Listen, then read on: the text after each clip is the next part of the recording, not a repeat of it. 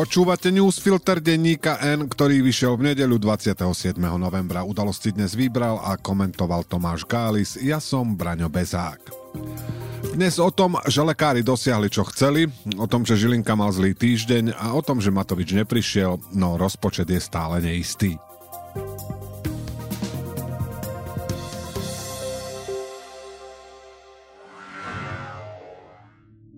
Nový účet pre Modrú planétu môžete získať bez poplatku za vedenie až na 36 mesiacov. Navyše za zodpovedné splácanie vás odmeníme až do výšky 120 eur za prvý rok. Tatra Banka. V sobotu večer sa, dúfajme, definitívne skončila dráma, ktorá sa začala koncom septembra výpovedou 2000 nemocničných lekárov a vrcholila týždeň pred koncom výpovednej doby, keď rokovania lekárskych odborárov s vládou o platoch a ostatných podmienkach stroskotali. O ďalšie tri dni vznikla historická dohoda. Stačila dobrá vôľa a ochota ustúpiť. A zrejme pomohlo aj to, že Igor Matovič zostal doma. Alebo vec odobril, ale urobil to tak, aby mohol na Facebooku vykrikovať, ako je vlastne proti. Kým ešte v nedelu hral minister financí hlavnú úlohu na rokovaniach i na následnej zavádzajúcej tlačovke a neskôr prišiel s novými nápadmi na stabilizačný a náborový príspevok, v sobotu oznámil, že už nedokáže sedieť a rokovať s ľuďmi, pre ktorých je chorý človek v nemocnici len, citujeme, nástroj na vydieranie pre vlastný prospech. Matovič pre svoju typickú podpásovku využil aj to, že sa sympatie k lekárskym odborárom potom, ako v stredu odmietli veľkorysú ponuku vlády, začali v časti verejnosti meniť na antipatiu. K tej prispel nielen pocit, že lekári nevedia, kedy povedať dosť, či obyčajná závisť, ale aj spravodajstvo z posledných dní, konkrétne informácie o núdzovom režime v nemocniciach, o odkladaní plánovaných operácií, či o žiadosti Eduarda Hegera, aby nám s lekármi pomohli ostatné krajiny V4. To, že lekári a vláda dospeli k dohode po tom, čo Matovič ohlásil, že nepríde, nevyzerá ako náhoda. Už len preto, že na rokovaniach nemal kto prichádzať s inovatívnymi nápadmi, ktoré by búrali základy toho, na čom sa obe strany dovtedy dohodli. A rovnako tam nebol nikto, kto partnerov do diskusie bez okolkov nazýva vydieračmi. V sobotu po dlhých hodinách rokovaní tak premiér oznámil, že sa s odborármi dohodol na náraste koeficientov, z ktorých sa počítajú platy lekárov. Vláda ustúpila v dodatočnej požiadavke lekárov, ktorá bude stáť štát ďalších 40 miliónov eur ročne a v platnosti zostane aj stabilizačný príspevok pre ostatných zdravotníckých pracovníkov. Heger musí už len dúfať, že v parlamente nájde v najbližších dňoch dostatok poslancov, ktorí dohodnuté zmeny odobria. Lekársky odborári môžu byť spokojní, svoje ciele napokon dosiahli. Popri tom sa však vyrojilo aj niekoľko otázok. Napríklad to, či výpovede a požiadavky nezhoršili reputáciu povolania. Minimálne Matovič na tom intenzívne pracuje a jeho fanúšikovia ho v tom podporujú. Alebo či sa ambulantní lekári, ktorí môžu mať pocit, že sú na tom oveľa horšie, nezachovajú podobne. Nie sú takí organizovaní, ale hrozba ich hromadného odchodu by sa tiež nedala hodiť za hlavu. Prípadne, či pacienti v nemocniciach teraz konečne dostanú lepšie služby. Často by pomohol väčší záujem, lepšia komunikácia a u niektorých už taká drobnosť ako ochota predstaviť sa pacientovi, ktorá doteraz vôbec nebola samozrejmosťou. Ak by sme tu mali rubriku Loser týždňa, vo 4. novembrovom týždni by si titul nepochybne zaslúžil generálny prokurátor Maroš Žilinka. V stredu sa potvrdilo, že nekonal, keď mal, vo štvrtok, že konal, hoci nemal.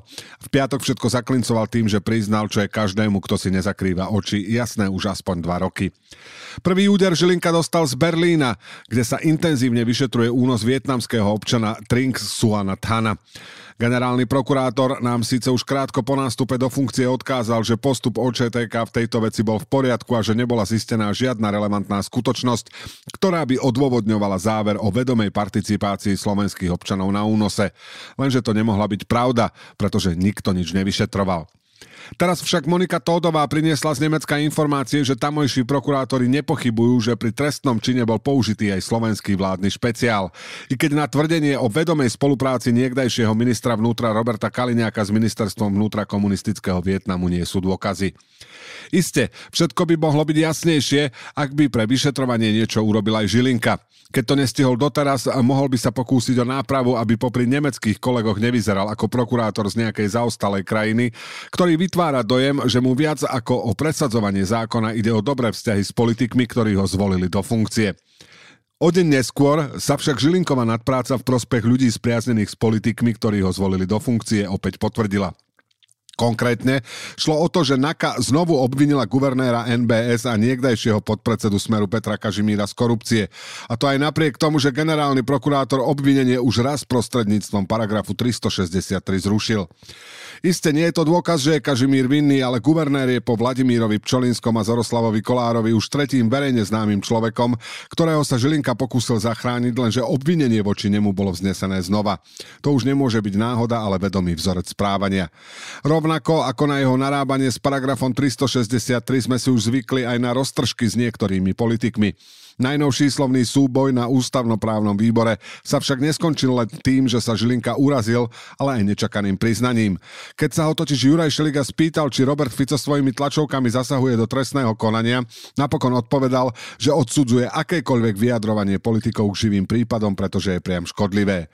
To vyzerá, ako by už generálny prokurátor o dobré vzťahy s politikmi, ktorí ho zvolili do funkcie, nestál. Ale skutočne by sa to potvrdilo, až keby sa konečne rozhýbal v kauze únosu Vietnamca Tana a nemaril by prácu vyšetrovateľov trebárs v kauze Súmrak. Nedá sa tomu veľmi veriť, ale o to príjemnejšie vyprekvapil. Dráma okolo lekárskych požiadaviek sa síce skončila, ale čo sa týka rozpočtu, vláda si ešte oddychnúť nemôže. A to aj napriek tomu, že sa Igor Matovič stiahol už z piatkového rokovania finančného výboru. Tak ako sa dalo čakať, ani po rokovaní štátneho tajomníka Marcela Klimeka s poslancami sa neistota ohľadne zákona roka nejako nezmenšila. Hoci sa o nej bude rokovať až na poslednej tohtoročnej schôdzi, ktorá sa začína v útorok, legislatíva vôbec nemá istú podporu a krajine preto stále hrozí rozpočtové provizórium. Pre SAS je najväčším problémom absencia výdavkových limitov, hoci sme sa k ním zaviazali v pláne obnovy a Slovensku hrozí, že príde o úniové peniaze. Liberáli však hovoria, že nakoniec by za zákon nehlasovali, aj keby sa v ňom limity na poslednú chvíľu objavili. Podľa slov exministerky spravodlivosti Márie Kolíkovej SAS svoj postoj neprehodnotí ani po apeli lekárskych odborov, ktorí vyzvali v prípade schváľovania štátneho rozpočtu na zodpovedný postoj. Keďže koalícia samozrejme nemá podporu ani SAS, ani jedných sociálnych demokratov, ani jedných fašistov, zjavne sa bude musieť znovu spoliehať na nezaradených poslancov, konkrétne na bývalých členov klubu Oľano a trojicu Tarabovcov. Tým sa opäť potvrdí závislosť vlády od ľudí, ktorým neprekážalo kandidovať za Kotlebovcov. Na druhej strane, ak by ich vláda odmietla, rozpočet by určite neprešiel a v takom prípade bude Smerodina ochotná rokovať o predčasných voľbách. Tak sa síce Kolárovci nevyhrážajú prvýkrát, ale na čo by im bolo sedieť vo vláde, ktorá by v provizóriu ani zďaleka nemohla míňať toľko ako bez neho.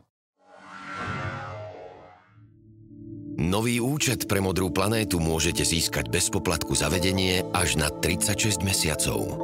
Navyše za zodpovedné splácanie vás odmeníme až do výšky 120 eur za prvý rok. Tatra banka.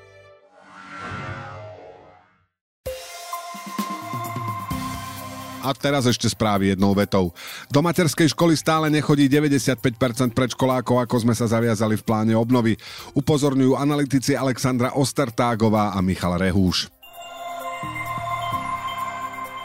Spoluzakladateľ Smeru Bohumil Hanzel žaluje za ohováranie a poškodzovanie mena generálneho riaditeľa Slovenského pozemkového fondu Jána Maroša. Činohry Slovenského národného divadla odchádza po 44 rokoch herečka Zdena Studenková. Ako dôvod pre čas SK uviedla prijatie rezignácie riaditeľa Slovenského národného divadla Mateja Drličku. Minister financí Igor Matovič chce budúci týždeň predložiť upravený návrh dane z ropy pre Slovnaft. S prvou verziou prišiel ešte v máji, doteraz však nenašiel podporu u poslancov. Nový návrh má zohľadniť spoločné pravidlá, na ktorých sa dohodla EÚ.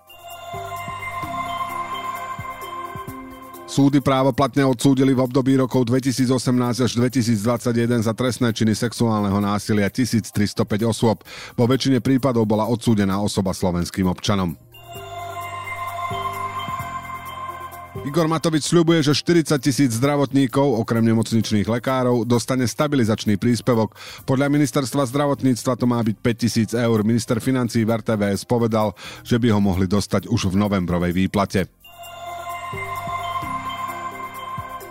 Šéf Smeru Robert Fico sa odmietol ospravedlniť za Ľuboša Blahu, ktorý šíril konšpirácie o smrti bývalého policajného prezidenta Milana Lučanského.